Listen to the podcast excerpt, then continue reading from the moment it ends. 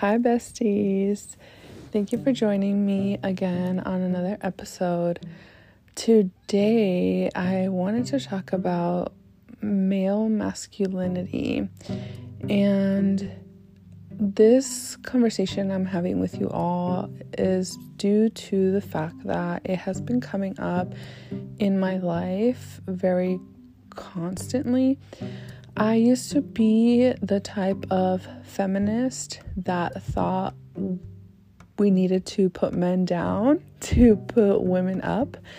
And I have realized that that is not what feminism is. And what feminism looks like to me is we are raising each other up because each of us has skills, talents, abilities, gifts, and no one is better than the other. We need each other. That's why, if you believe in creation, both were created, right? There, man needed woman. And if you believe in evolution, there's a reason for both sexes to exist. And so I just wanted to to just talk about male masculinity, um, what I have come to learn of it, and the conversations that I have been having and what they seem to revolve around. So, I have come to have a great appreciation for masculinity, and now when I talk to friends or I was having a conversation with somebody and they pointed out you talk very very highly of men. I felt really confused because one, I never saw myself as somebody who spoke highly of men because of what I just explained. I that's not the type of person that I was.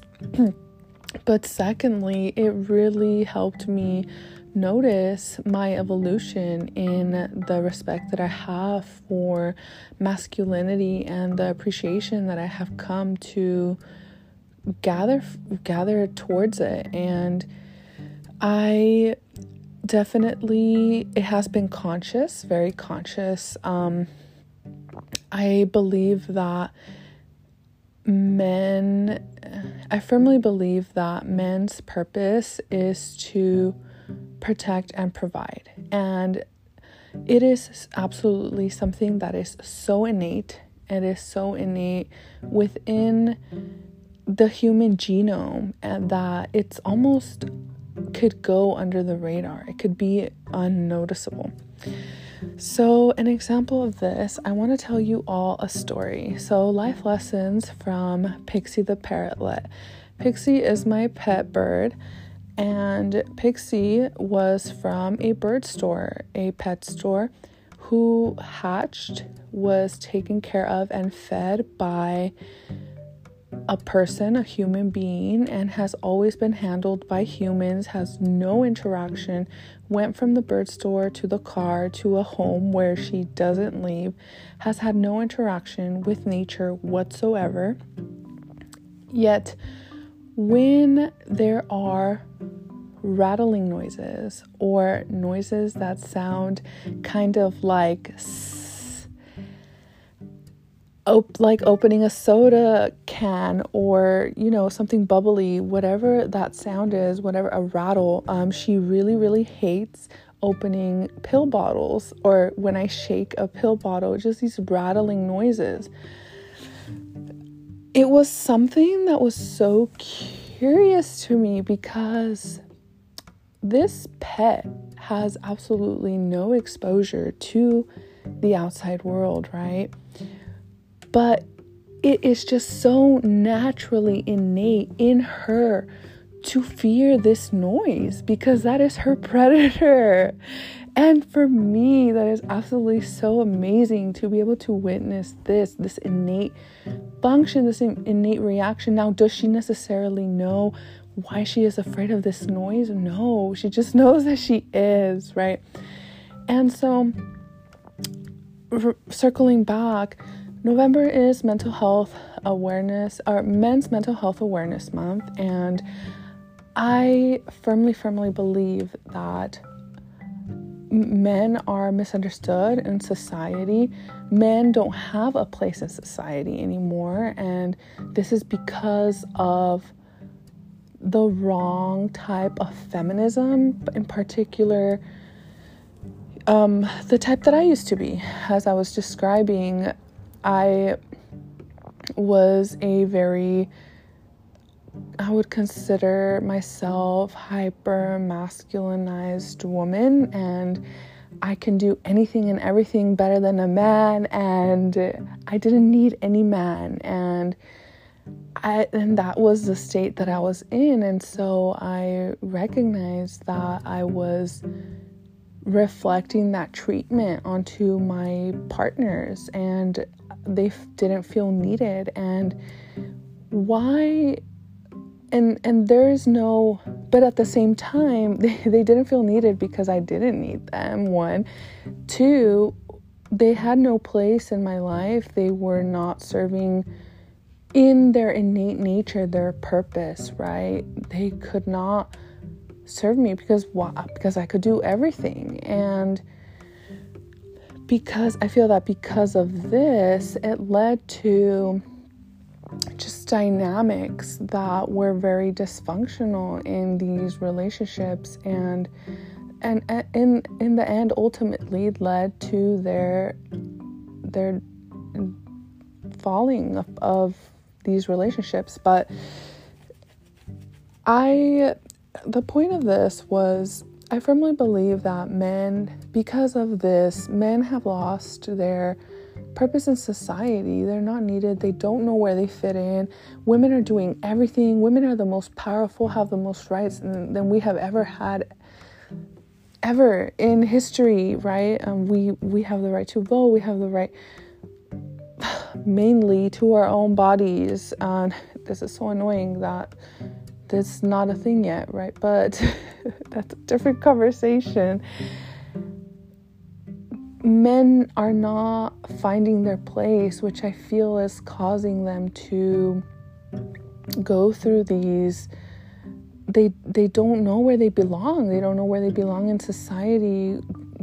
We're powerful women and we don't necessarily have a place for them unless we create that space. So I'm bringing this up t- because today I went on a date, we had dinner, and as I was getting in my car, I turned my car, drove off, and I started noticing that my emergency brake light was flashing and the brake was not on. So I was wondering where is this light coming from? Now, the old version of me would have been like, okay, we got an owner's manual, we got Google and AutoZone open till 11 p.m. We got this, we're gonna figure this out. But you know, it's raining, it's cold.